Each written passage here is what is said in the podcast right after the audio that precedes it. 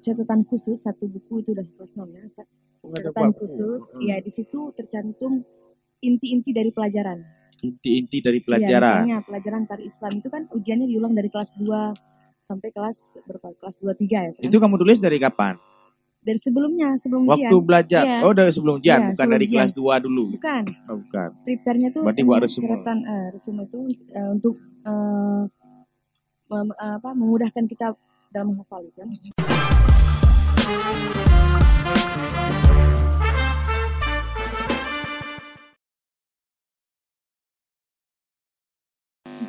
Assalamualaikum warahmatullahi wabarakatuh. Kembali bersama kami di Almanar Podcast.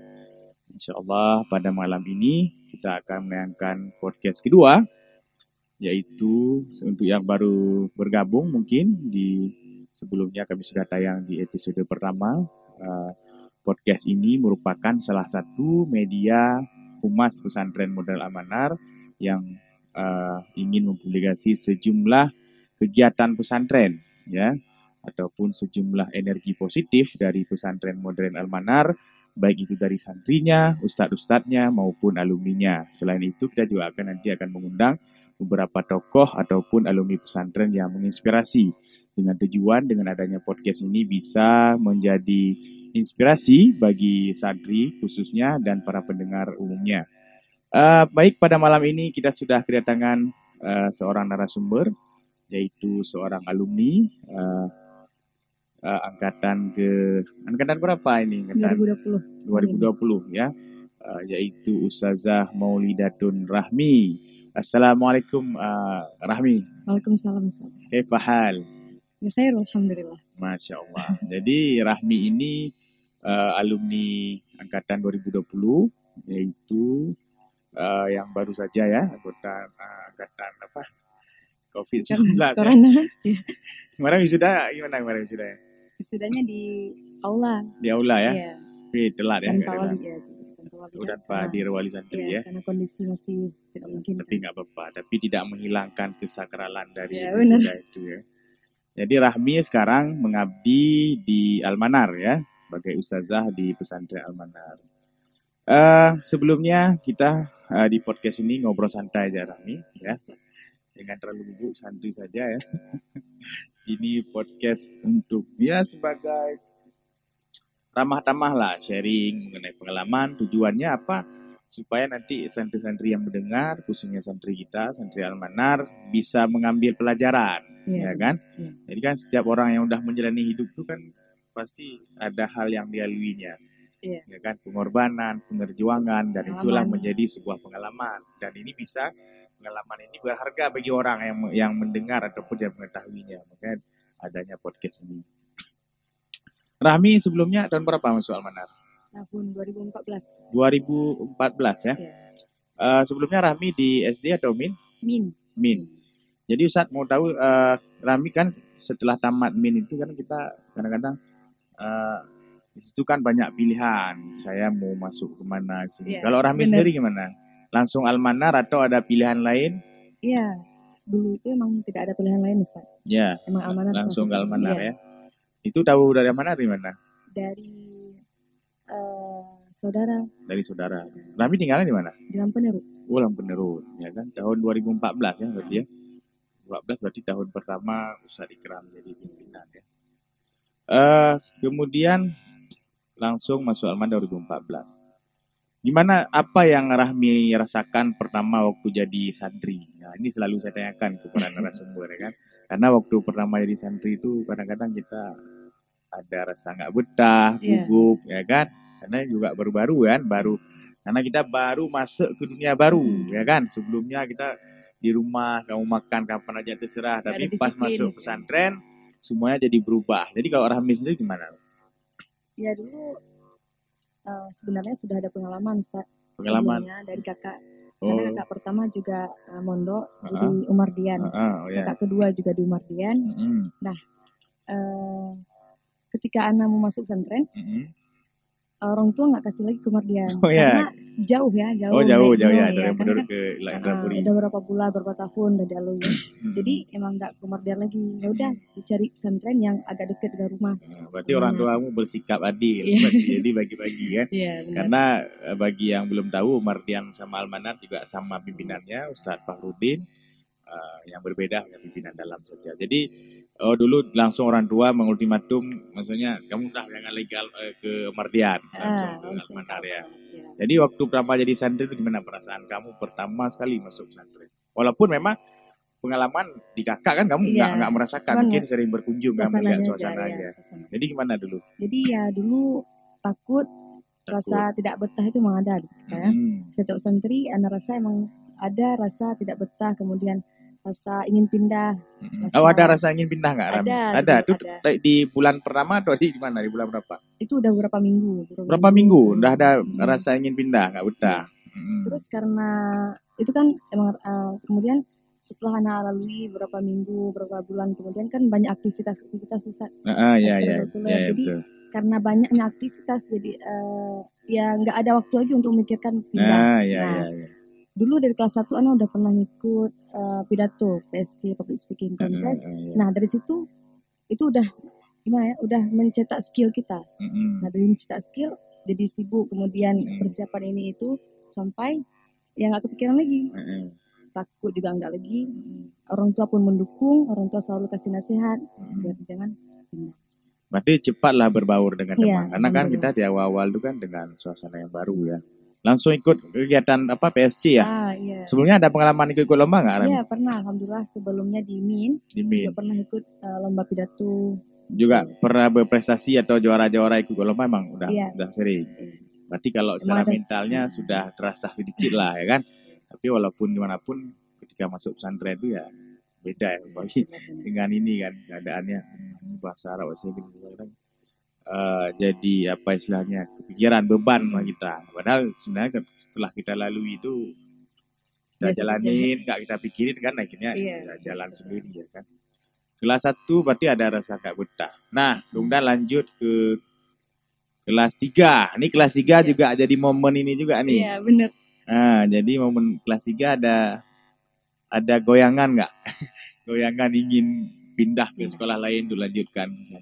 Ke tempat lain lah yang kan biasanya kan anak-anak kan cari sekolah unggul ya kan. Hmm. Kalau Rami sendiri gimana? alhamdulillah Hmm, uh, ketika sampai kelas 3 Ana masih betah di Almanak Masih ya betah, ada alhamdulillah. godaan untuk misalnya nggak ada tujuan pindah nggak ada orang tua pun nggak ada isu untuk memindahkan anak nggak ada Enggak, Iya, tetap di Almanar tetap di Almenar ya. Karena eh, du- masih ingat Rami berapa jumlah kawan-kawannya dulu? dulu masih banyak sekitaran 50 lebih Iya. Kemudian Kelas yang tiga, lanjut di aliyahnya nah itu baru berkurang 40 sampai kelas 6 3 30. ada kawan dekatnya nggak yang pindah? ada Ada. kawan dekat kawan dekat itu pindahnya di eh, dari Siapa? Coba sebut siapa? Raudatul Jannah Rosatul Iya. Jannah ya. Orang mana dia? Saya orang Sigli Orang Sigli. Karena biasa gini, karena kalau di pesantren itu kan, Heeh. kalau ada kawan dekat, misalnya ada kawan dekat itu kadang pengaruh. Iya. Misalnya, Mas udah eh, apa merasa kesepian, walaupun sebenarnya kawan lain Iya. banyak, tapi pasti yang namanya kita kan dalam bergaul kan pasti ada satu dua itu yang apa close friend ya istilahnya Iya. lah.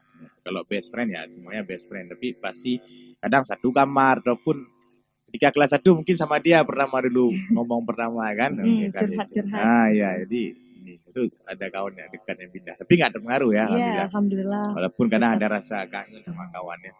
Kemudian di kelas 4 ini sudah berbeda karena kita ada di kelas 4 pun sudah namanya juga aliyah ya. Iya.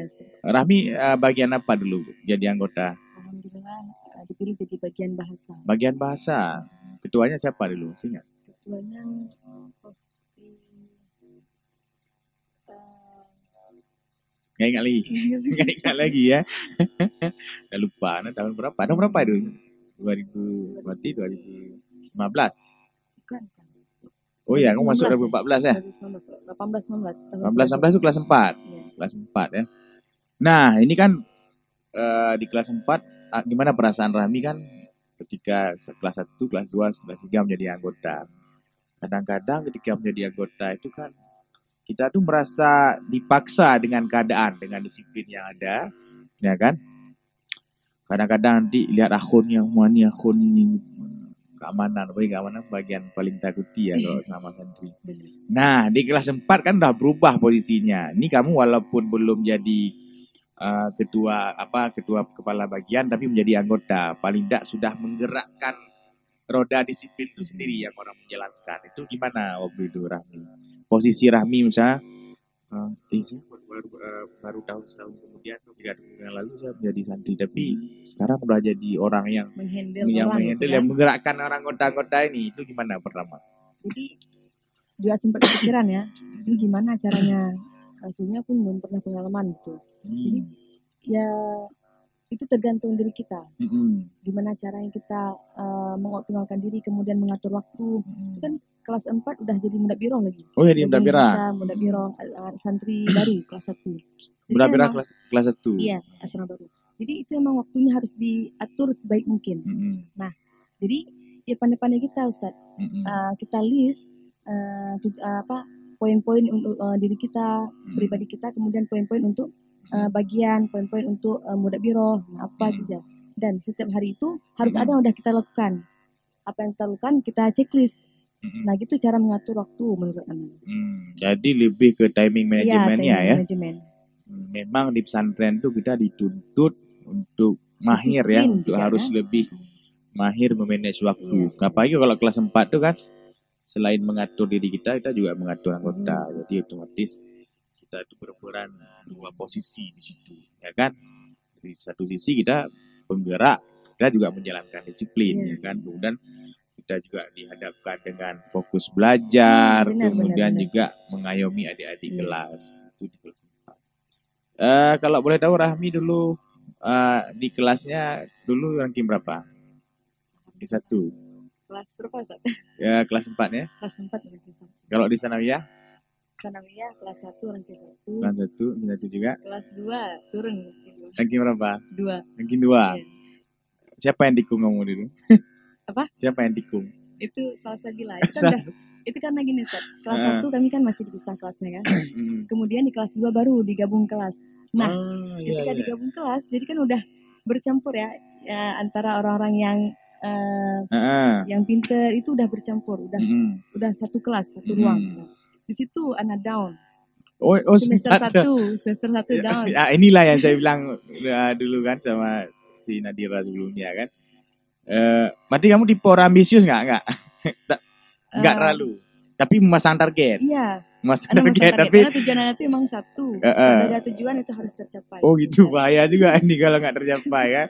Tapi maksudnya masih apa standarnya nggak terlalu ambisius Iya. ya. Tapi Karena kalau terlalu ambisius kalau nggak dapat bahaya. Stres Down ya, sempat stres. down juga ya. Sempat down. Jadi gimana waktu itu aku apa waktu kamu terkalahkan dengan Salsabila itu? Eh, Eh. ketika udah down, ya bukan down ya, Heeh. udah ranking 2. Ya mungkin merasa Mm-mm. menyesal dapat Iya, saya ada kurang belajar gitu. Kemudian waktu liburan, pada liburan Idul Adha, Mm-mm. Ana mikir, ini ada yang salah. Nah, salah. ada Nah, evaluasinya ada yang salah. Heeh. Apa yang kurang di Hmm, di semester mantap satu itu? Kemudian ada juga saudara-saudara yang eh, datang ke rumah, Hmm. kemudian bilang misalkan Hmm. eh, mungkin kurangnya di sini, mungkin Hmm. di- eh, diberikan masukan, masukan Hmm. motivasi lagi. Mm-mm. Nah, Kemudian dari situ Ana eh, karena ada yang mendukung, jadi Ana Hmm. lebih semangat, lebih Ah, semangat, iya, iya. ingin lagi Hmm. mencapai yang eh, lebih, ba- Nah. lebih baik ya, lebih bagus. Nah, ini bagus nih. Setelah down, kemudian mengevaluasi diri. Jangan sampai nanti kita udah nilai nggak ini, kemudian nggak tahu diri kan. Ini yang paling bahaya ya. Jadi ada upaya mengevaluasi Iya. diri. Jadi jangan sampai udah jangan bilang ranking lah karena tapi nggak tahu diri. Maksudnya dalam dalam namanya kita belajar itu yang Benar. penting usaha ya kan.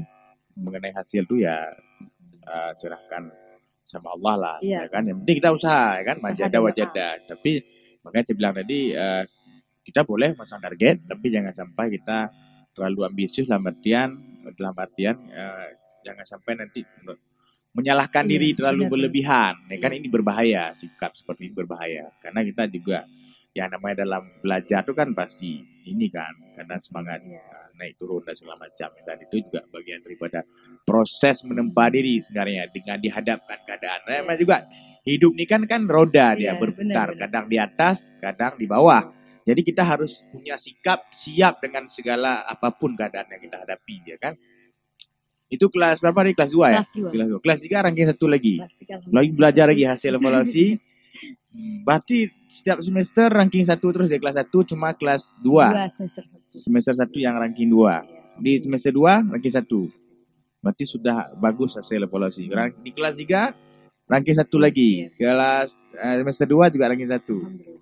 Kelas 4 Masih juga ranking 1 masih Iya. memimpin ya. Eh, kelas 4 semester 1 semester 2 ke ranking 1 juga. Kelas 5 Juga masih bertahan. masih bertahan di ranking 1. Iya. Berarti sampai kelas 6 ranking 1 terus ya. Nilai rata berapa dulu tertinggi? Eh, kelas enam Ustaz. Mm-mm. Enggak dari total tuh.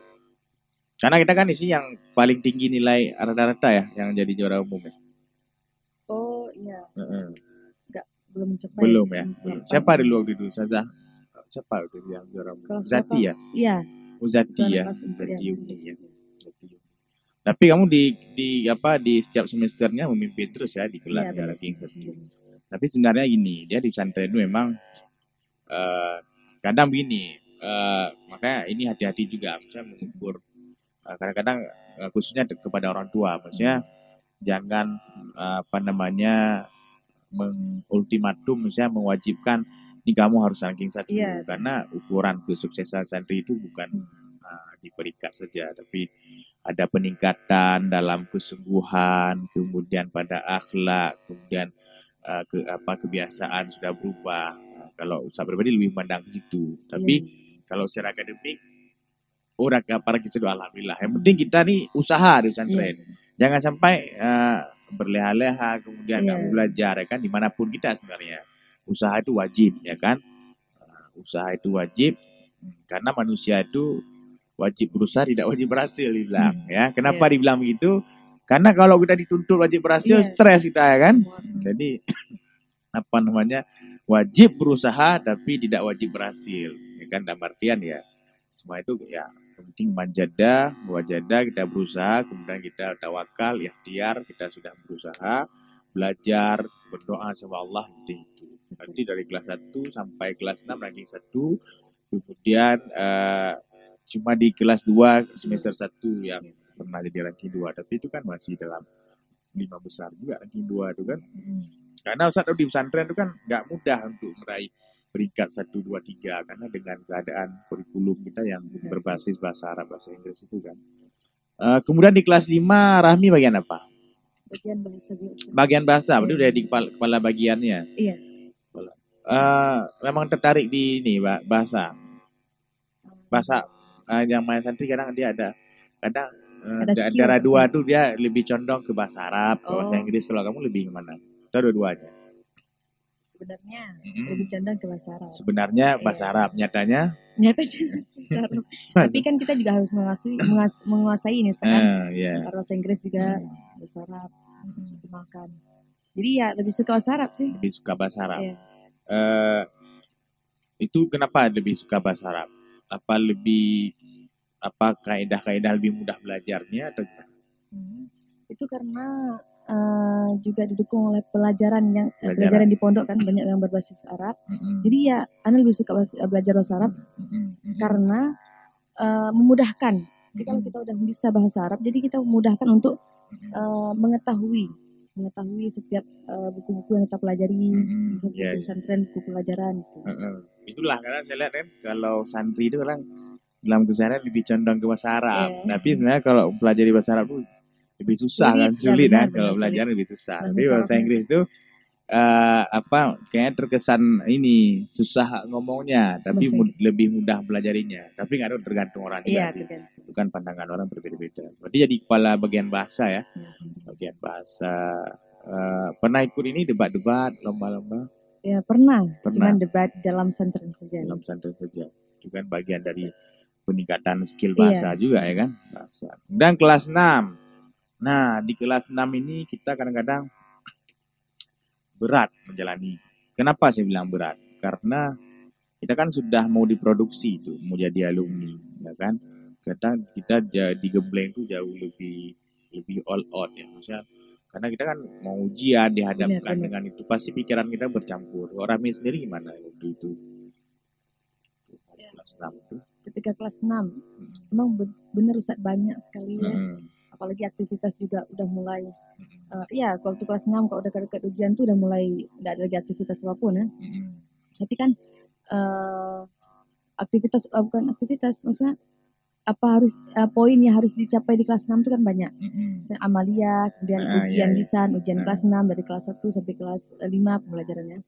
Jadi ya waktu itu eh ya pandai-pandai kita cara atur waktunya. Kembali ke meningkatkan. atur waktu. Nah, Cara Ana atur waktu itu eh, cara Ana belajar itu mengulang pembelajaran bukan di hari H, tapi sebelum-sebelumnya satu bulan sebelum itu Oh, satu bulan. Iya. Berarti ini luar biasa persiapan. Karena Ya. tipe Ana tuh orangnya bukan nggak bisa belajar di hari H itu langsung nggak bisa. Dan nggak bisa.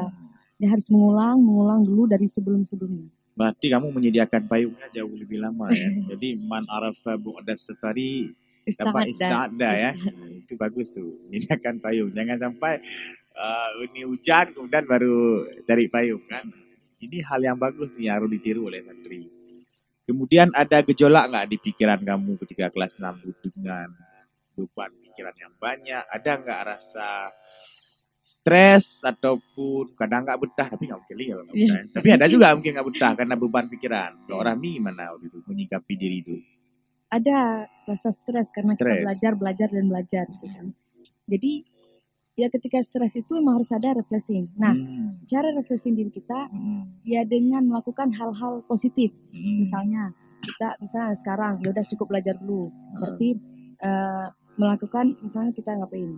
Misalnya eh, olahraga sebentar nggak apa-apa lah. Misalnya baca-baca buku yang bermanfaat nggak apa. Itu untuk merefresh eh, kepala kita. Karena Baca-baca kan ja- buku. nggak mungkin juga misalnya kepala kita langsung belajar-belajar dan Iya, berarti refreshingan dengan baca buku. baca buku. Karena kegiatan Ya. olahraga pun kalau nggak salah di kelas 6 juga udah mulai dikurangi Iya. ya.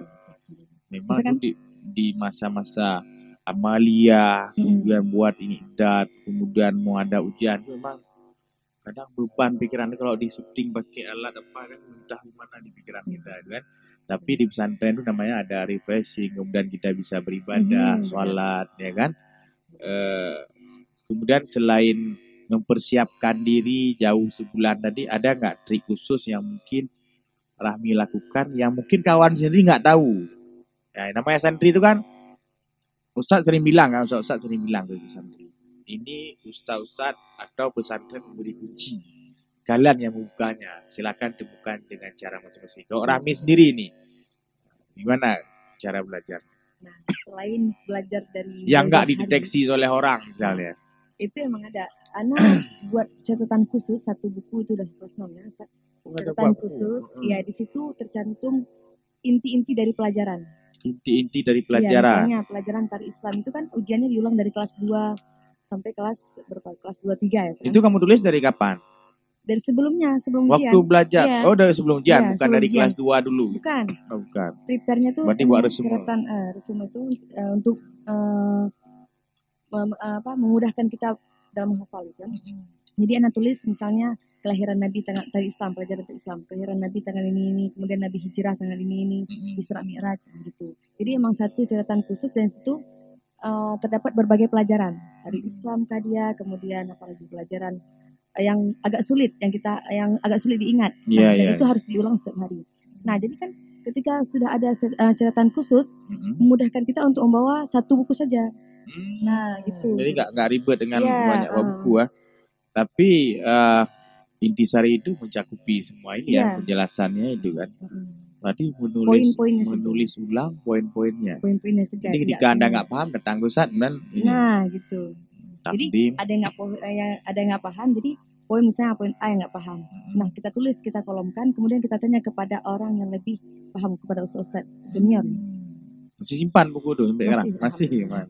Luar biasa. Inilah yang yang ingin eh, Ustaz gali kan karena setiap santri itu pasti ada trik sendiri dia belajar dan ini menarik sebenarnya diketahui oleh anak-anak lain kan karena memang pesantren kan ke musim ujian Benar. tuh ya kalau saya pribadi lebih sangat semangat sekali saya melihat anak-anak itu kan ada yang bangun tengah malam Iya. kemudian dia buat kopi dengan segala Iya. usahanya lah yang penting dia usaha karena ka- pihak pesantren pun melihat tuh sebenarnya Mhm. usaha santri itu ya kan usaha dia semangat hiroh dia itu untuk uh, berusaha apa untuk belajar itu luar biasa itu apresiasi yang luar biasa uh, berarti itulah cara Rahmi tadi kemudian ini lebih kepada cara mengkondisikan diri. Ketika di kelas 6 itu kan kita sudah dibebaskan dari organisasi kan? Hmm.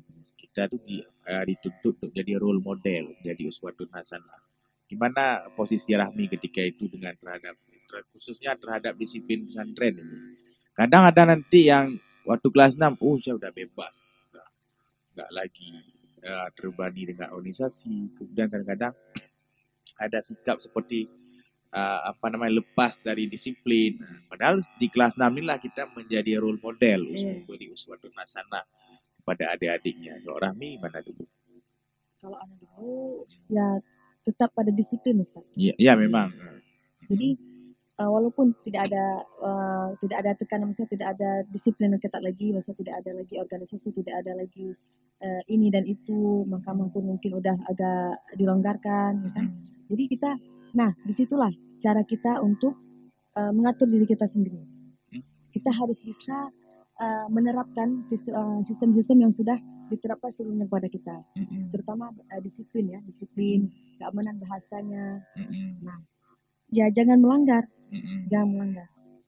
Jadi ada di beban pikiran saya hari tuntut untuk menjadi suatu nasana ya, ya adik-adik. Ya, karena di kelas 6 itu kita banyak tanggung jawab. Ya. Tanggung jawab kakak, uh, sebagai kakak. Ah. Nah, di situlah, di situlah kita berperan. Uh-uh. Karena ketika kita sudah menjadi kakak bagi uh-uh. mereka, uh-uh. adik-adik kita pasti akan mengikuti kita. Ya. Nah, Berarti damirnya bermain, iya, ya kan? Ya, karena apa kesadaran dirinya muncul bahwa saya hmm. sebagai kakak kelas yang memang sekarang sudah terbebas organisasi yeah. dapat, tapi saya ada tanggung jawab yeah, memberi uh, apa uswatun hasanah kepada adik-adik. Harus sadar. Harus sadar. Jadi ini berarti kedewasaannya sudah hmm. ini ya, sudah mulai ini kan. Ini sudah masuk uh, dewasa ya kan. Jadi kelas 6 kelas 6 itu tahun berapa dah Rami? Tahun kelas 6 tahun 2019 2020. 2019 ya. 2019. Itu berapa jumlah kemarin anak uh, kawannya? 30, lebih kurang 30. Yang putri, ya, putri, putri 30 main banyak ya? Iya, alhamdulillah kami. Total semua dengan putra berapa? Mencapai 50, lebih kurang. Berarti tadi saya ulang lagi poinnya belajar membuat intisari, nah. membuat rusume, kemudian juga apa namanya berusaha sholat hmm, ya kan ya, sholat, dan menjadi kakak letting yang sesuatu hasanah ya tidak melanggar. Tapi kalau sebelumnya pernah melanggar pernah masuk mahkamah? Pasti pasti pernah. mungkin dulu sering apa keamanan apa ini? Kami apa bahasa? Dua-duanya pernah. Ya itu. Tapi lebih dominan keamanan. Ya biasalah. Nama juga pesantren kan sebenarnya mahkamah itu bukan bukan apa istilah. Itu sebagai alat kontrol aja. Ya. karena kita kan pendidikan juga di situ ya kan. Pendidikan sebagai upaya kita mendidik mentalitas, karakter. Kayak sebenarnya di luar ya kan. Uh, ditilang sama polisi ketika melanggar. Karena kalau kita nggak terbiasa berontak itu apa? Iya. Tapi kita terbiasa, kita dididik di mahkamah dididik untuk bertanggung jawab.